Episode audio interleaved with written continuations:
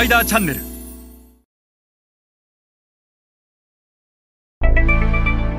皆さんこんにちは、スパイダーの森部です。えー今日は日本企業の世界競争力の低下の理由についてお話をします。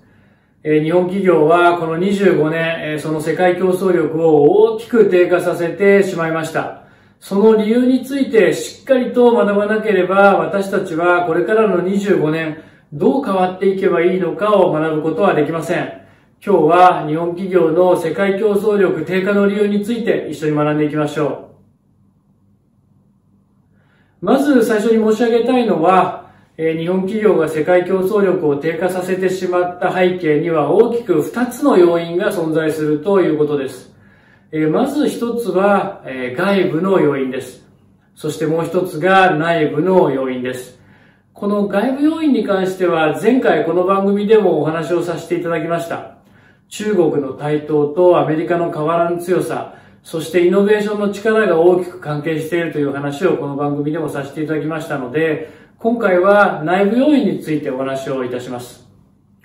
日本企業が世界競争力を大きく低下させてしまった最も大きな内部要因とは、日本企業自身が技術力が全てであるという考え方にあまりにも固執しすぎてしまったからです。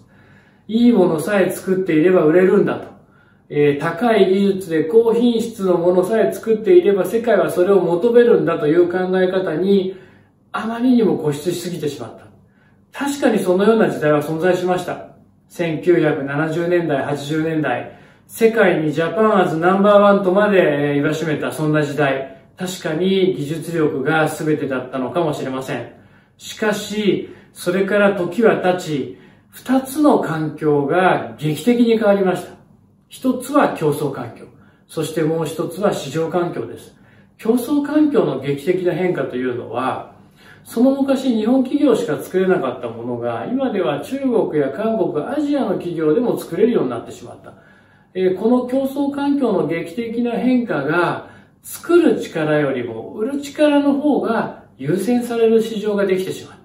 これが競争環境の大きな変化。そしてもう一つの市場環境の変化というのは、